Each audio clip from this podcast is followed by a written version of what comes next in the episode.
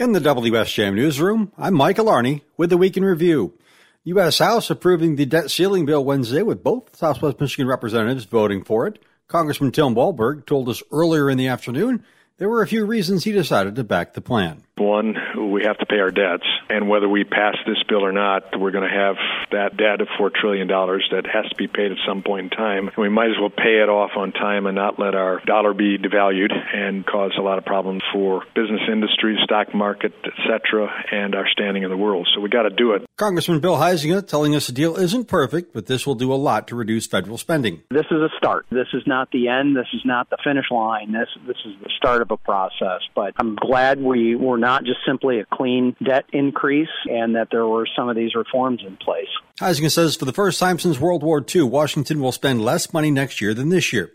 Both said the plan will get more people who receive federal assistance back to work, keep spending down, and claw back billions of dollars in unspent COVID money that was sent to local governments around the country.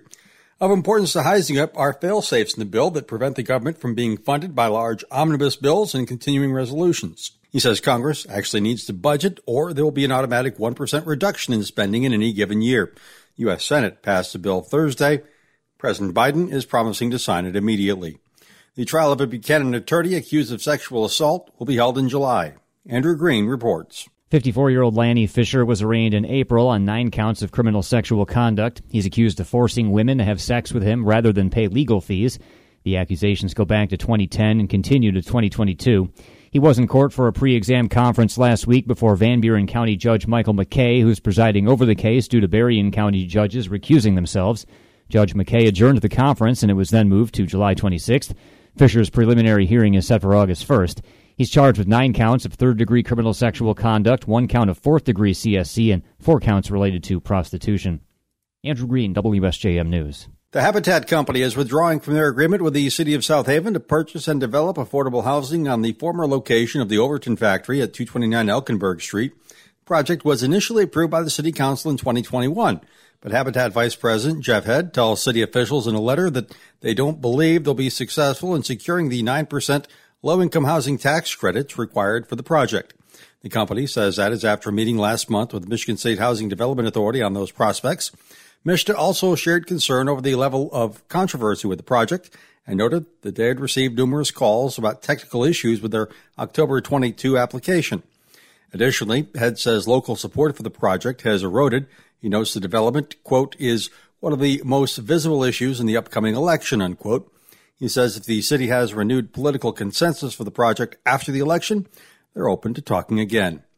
Benton Township Police are still looking for additional witnesses in an alleged homicide involving two senior citizens, one of whom has died. WSJM's Ken Lundberg reports. Benton Township Police Department says 83 year old Julius Oates, a Benton Township resident, is in custody for the suspected murder of a 64 year old Robert Lee Jones, an area resident. Jones was apparently shot in the neck and died from his wounds. Public details are sparse, but according to police, officers were called to reports of gunfire near the 1700 block of Plimpton Avenue at about 3 p.m. Friday afternoon. About an hour later, they discovered Jones deceased with an apparent gunshot wound in the neck.